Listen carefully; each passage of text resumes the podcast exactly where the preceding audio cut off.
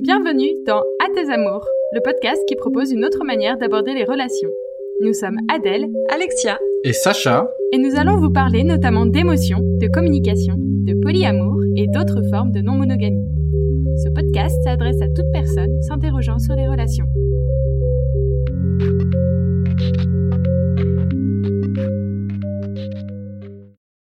Bienvenue dans ce premier épisode de notre podcast À tes amours. Il s'inscrit dans une série de quelques épisodes qu'on appelle les notions. Dans cette série, on va aborder les notions de base concernant les relations non monogames. Dans ce premier épisode, on va tenter de définir et d'expliquer ce qu'est le polyamour. On en entend de plus en plus parler, notamment dans les médias, qui vont souvent le présenter de manière approximative. Et c'est vrai que ça peut représenter des réalités assez différentes pour les personnes qui se définissent polyamoureuses ça recouvre des modèles de relations assez variables. Pour cette raison, on va proposer une définition la plus universelle et inclusive possible. Si vous vous demandez qu'est-ce que c'est le polyamour, on espère que cet épisode vous apportera une réponse. On va aussi parler des idées reçues sur le polyamour et essayer de démêler le vrai du faux dedans. Alors c'est parti, parlons de polyamour. Le mot polyamour est une traduction du mot anglais polyamorie. Il est formé du préfixe grec poly, qui veut dire plusieurs, et du latin amor, qui veut dire amour. Littéralement, le mot veut donc dire plusieurs amours et évoque le fait d'avoir plusieurs relations amoureuses. Voici comment le Larousse en ligne définit le polyamour. Il dit que c'est le fait de vivre une relation intime, entre parenthèses amoureuse et ou sexuelle, durable avec plusieurs partenaires en parallèle, de manière consensuelle, franche et assumée. Prenons les concepts de cette définition un par un. On parle donc de relation intime. C'est intéressant d'avoir choisi d'utiliser le terme intime avant de préciser qu'on entend par là d'amour et ou de sexe. Ça met en avant que dans le polyamour, une relation n'est pas forcément amoureuse ou pas forcément sexuelle. Pour nous, l'intimité ne se résume d'ailleurs pas à un choix ou un cumul entre amour et sexe. Le terme d'intimité peut désigner différents types de connexions fortes, qui peuvent d'ailleurs parfois être floues ou ambiguës, entre amitié et amour.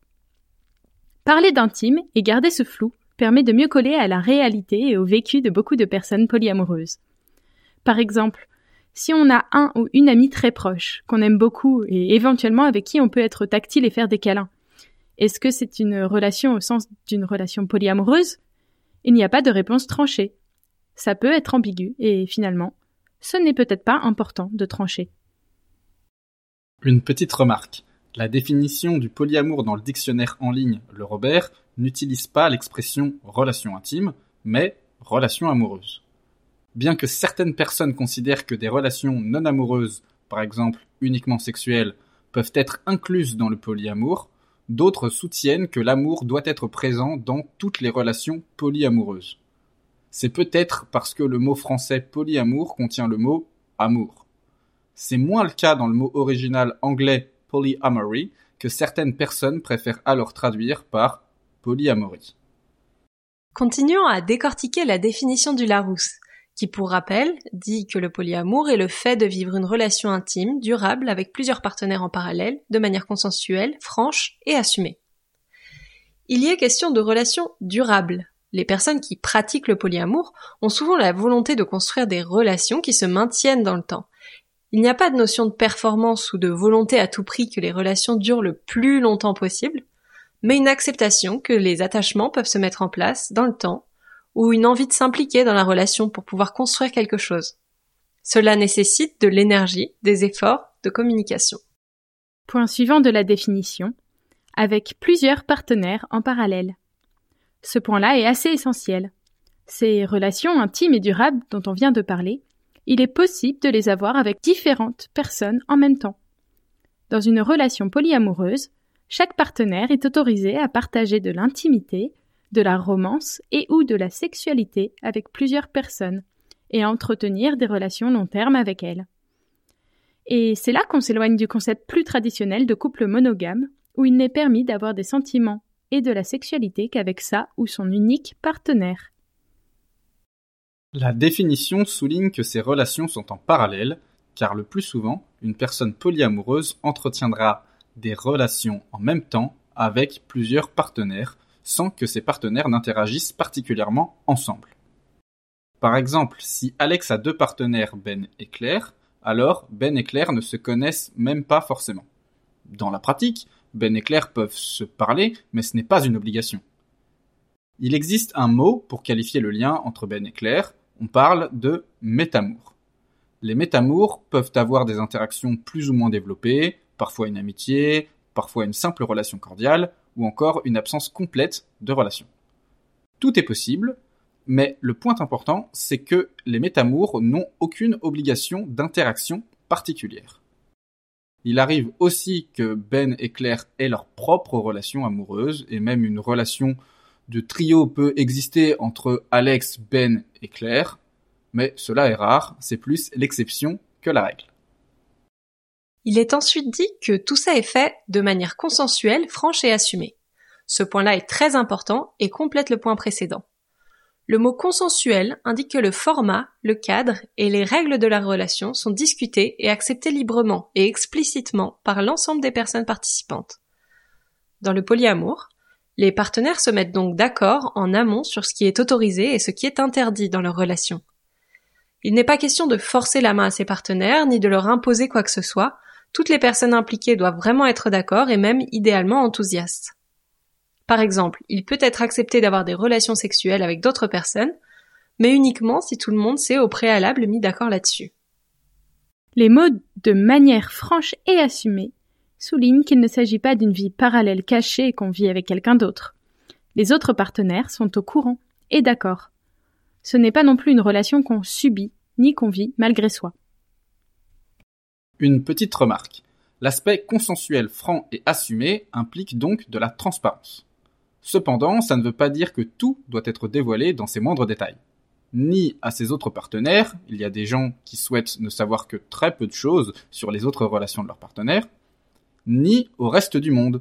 On ne s'expose pas toujours au public non plus. Le polyamour n'étant pas toujours accepté dans notre société, de nombreuses personnes qui le vivent n'en parlent pas à leurs collègues ou à leur famille, ni à tous leurs amis. Pour en finir avec cette définition, si on reprend son début, le Larousse dit que le polyamour est le fait de vivre une relation avec plusieurs personnes. Selon nous, cette formulation est maladroite, parce que pour beaucoup, le polyamour va au-delà d'un simple état de fait, d'une situation à un moment donné. Une personne qui se définit comme polyamoureuse n'arrête pas soudainement de l'être, par exemple après une rupture où il ne lui reste plus qu'un ou une partenaire. De même qu'une personne qui se considère monogame n'arrête pas de l'être lorsqu'elle est célibataire. Le polyamour, ce n'est pas seulement être dans une situation où on partage de l'intimité avec plusieurs personnes, c'est être susceptible d'être attiré par plusieurs relations intimes et s'ouvrir à la possibilité de les vivre et ne pas se l'interdire. On est donc plutôt d'accord avec cette définition du Larousse, mais on a envie de proposer une variante que l'on trouve un peu plus juste. Ça serait modèle de relation dans lequel il est accepté de vivre une relation intime durable avec plusieurs partenaires en parallèle, de manière consensuelle, franche et assumée. Toutes les personnes impliquées savent qu'elles sont dans une structure de relation où chaque partenaire peut avoir plusieurs autres partenaires. Et chaque personne est d'accord pour cela. Le polyamour est un concept assez large dont la définition et l'expérience peuvent varier d'une personne à l'autre. Si une personne vous dit qu'elle est polyamoureuse, vous ne saurez pas exactement comment elle vit ses relations. Pour comprendre exactement quel est son modèle relationnel, vous pouvez lui demander si elle accepte de vous en parler davantage.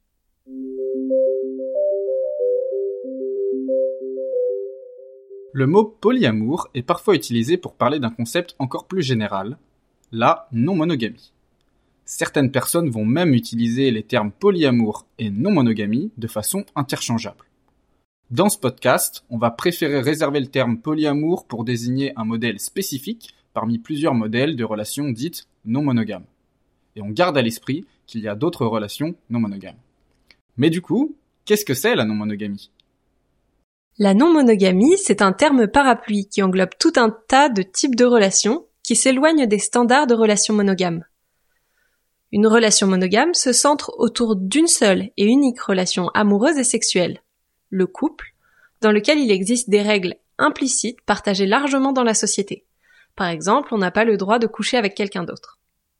En opposition, la non-monogamie recouvre toutes les formes de relations intimes, affectives, amoureuses et ou sexuelles, où les partenaires impliqués consentent librement à partager des expériences intimes avec d'autres personnes. C'est un terme très large qui peut regrouper par exemple un couple libre, du libertinage ou encore le polyamour. Lorsqu'on parle de non-monogamie, on sous-entend qu'elle est consensuelle, c'est-à-dire que tous les partenaires sont d'accord et au courant.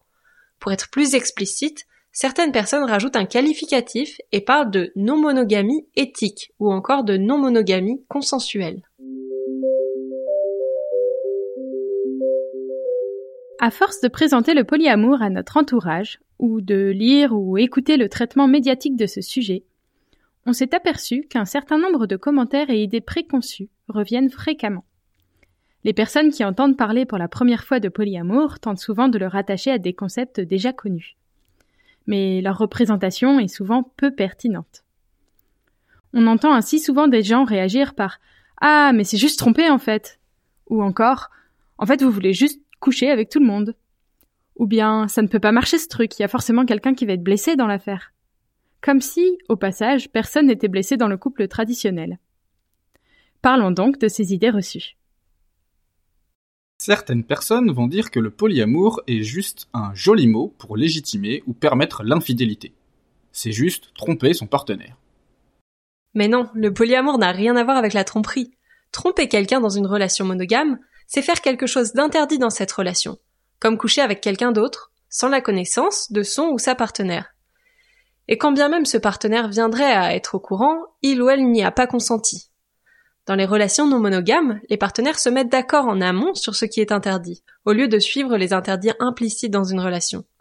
La tromperie, c'est-à-dire le non-respect de ces interdits, peut donc exister dans ce type de relation si jamais une des personnes impliquées sort du cadre défini pour la relation. C'est généralement tout aussi mal vu que dans une relation monogame. Bon, mais alors, euh, c'est juste un prétexte pour aller voir ailleurs, ou coucher avec tout le monde. Non, le polyamour n'est pas qu'une affaire de sexe. Bien qu'il est souvent possible dans le cadre des relations polyamoureuses d'avoir d'autres partenaires sexuels, cela ne veut pas dire que le polyamour se résume au sexe.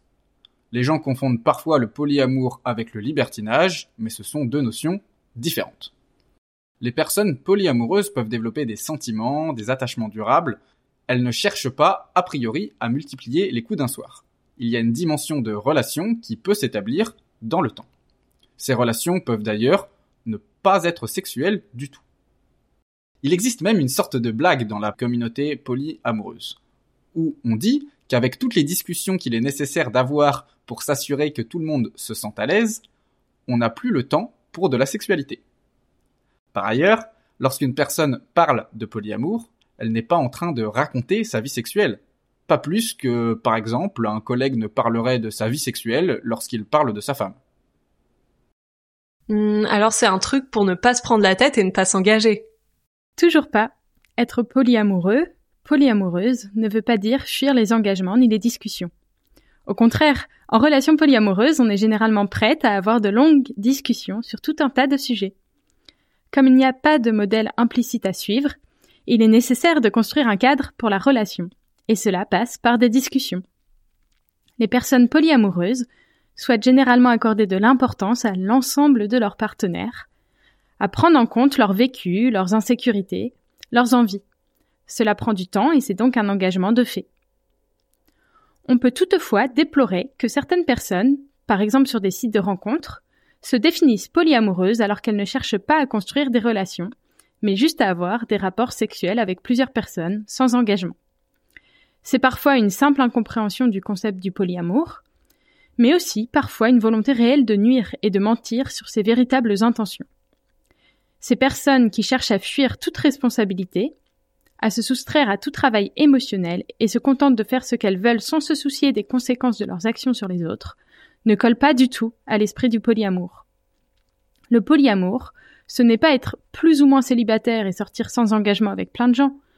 Ce n'est pas dire on peut coucher avec qui on veut, je fais ce que je veux, peu importe ce que tu en penses, puisque tu étais au courant au départ.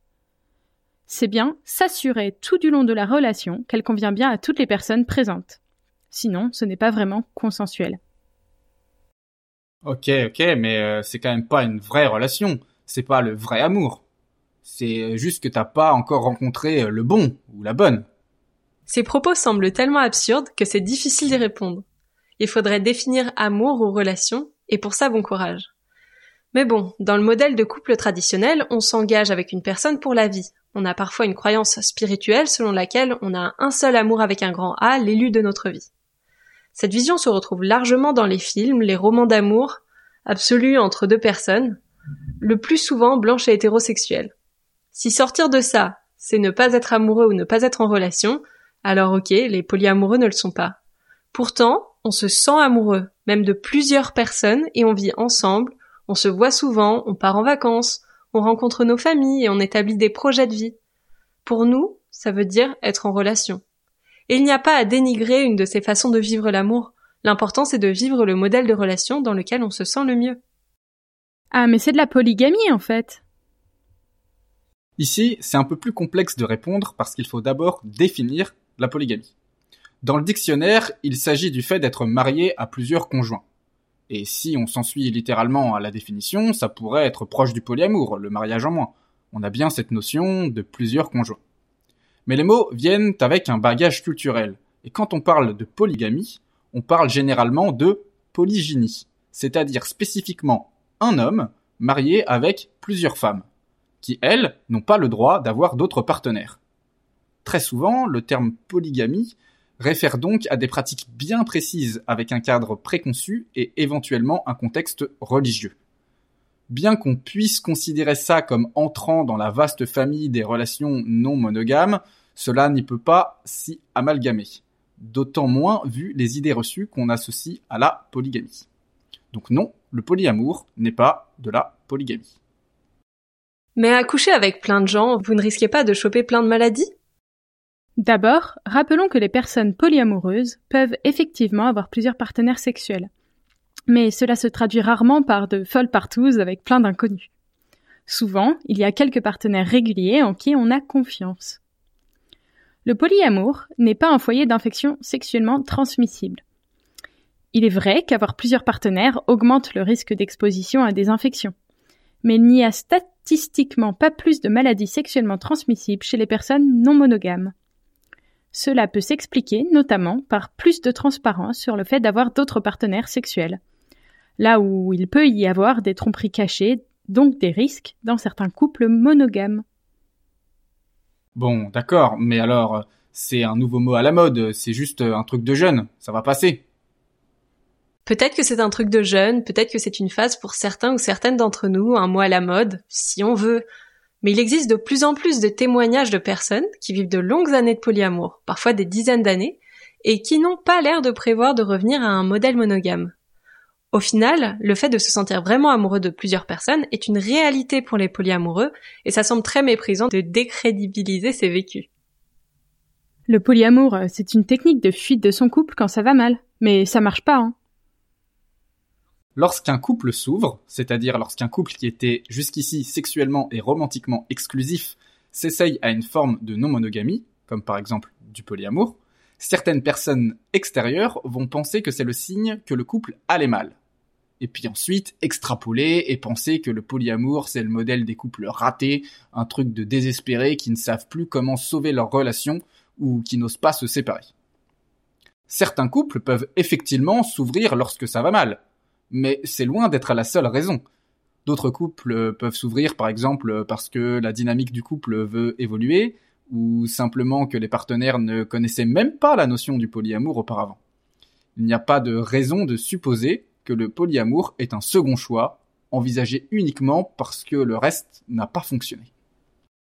Et dans le cas de couples qui tentent le polyamour dans l'espoir de résoudre certains problèmes, par exemple suite à une tromperie, l'expérience risque d'être particulièrement difficile. Parce qu'on rajoute à une situation difficile des changements et de l'inconnu, ce qui n'est facile pour personne. Donc, ça peut bien fonctionner, mais il est bien possible que le couple finisse rapidement par se séparer. Et des gens seront alors prompts à voir en ça la preuve que le polyamour ne fonctionne pas. Mais c'est assez malhonnête. D'une part parce qu'il existait d'autres problèmes, mais aussi parce qu'une rupture n'est pas un signe d'échec de la relation. Elle a pu être très bien le temps qu'elle a duré. et encore moins un signe d'échec du mode de la relation. Lorsqu'une relation monogame se termine par une rupture, on n'entend pas dire que c'est la faute du modèle monogame. Ok, mais en tout cas, ce n'est pas possible d'élever des enfants dans le polyamour. Certaines personnes se demandent s'il n'est pas dangereux pour un enfant de grandir avec des parents polyamoureux. Or, il est tout à fait possible d'élever des enfants en étant polyamoureux. On l'a vu, les relations polyamoureuses sortent du modèle traditionnel du couple. Or, c'est sur ce noyau dur qu'est généralement pensé le concept de famille nucléaire, ainsi que le fait d'avoir et d'élever des enfants. Le cadre légal du droit de la famille en France n'est pas vraiment pensé hors de la famille nucléaire. Cela évolue doucement, avec par exemple la loi de 2013 sur le mariage pour tous. Cette loi, pour rappel, a autorisé les couples homosexuels à se marier, mais a aussi ouvert des droits concernant l'adoption d'enfants. Or, une vive opposition dénonçait alors l'impossibilité dans ce type de modèle d'élever des enfants, prétextant que pour le bon développement d'une famille, il faut une maman et un papa, point. Il est donc très probable qu'envisager les relations polyamoureuses comme un cadre propice à élever des enfants soit compliqué pour beaucoup de personnes. Et pourtant, des études conduites aux États-Unis, notamment par la chercheuse Elisabeth Sheff, montrent qu'il est tout à fait possible de satisfaire au bien-être physique, matériel et émotionnel d'un enfant dans une famille polyamoureuse. En pratique, avec les familles recomposées, les enfants combinent déjà souvent avec différents adultes en plus de leurs parents biologiques. Ceux-ci participent et contribuent à leur éducation. Cela ne nuit pas à leur équilibre ni à leur développement, bien au contraire. Et finalement, dans une relation polyamoureuse, ce n'est pas si différent. Avec ça, on a fait un peu le tour des remarques les plus fréquentes qu'on peut entendre. Certaines peuvent être surprenantes, quand des gens soutiennent catégoriquement que les personnes polyamoureuses ont envie de faire du sexe tout le temps avec n'importe qui, d'où est-ce que ça vient? On pourrait presque croire que c'est un fantasme de leur part, qu'ils aimeraient le faire et ne peuvent pas, ou alors seulement en se cachant honteusement.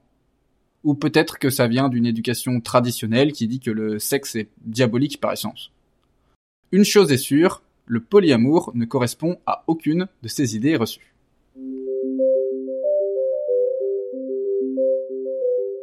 Pour conclure cet épisode, on vous rappelle la définition qu'on propose. Le polyamour est un modèle de relation dans lequel il est accepté de vivre une relation intime, durable, avec plusieurs partenaires en parallèle, de manière consensuelle, franche et assumée. Ça s'inscrit dans la grande famille de la non-monogamie, et c'est différent de la tromperie, de la polygamie ou d'une sexualité sans engagement. C'est un autre modèle de relation tout aussi valide que la monogamie. C'est tout pour notre premier épisode du podcast À tes amours. On espère qu'il vous a permis de mieux cerner ce qu'était le polyamour, même si on sait que c'est un peu dense et qu'il y a beaucoup de choses à creuser et à éclaircir. C'est pourquoi on espère enregistrer beaucoup d'autres épisodes.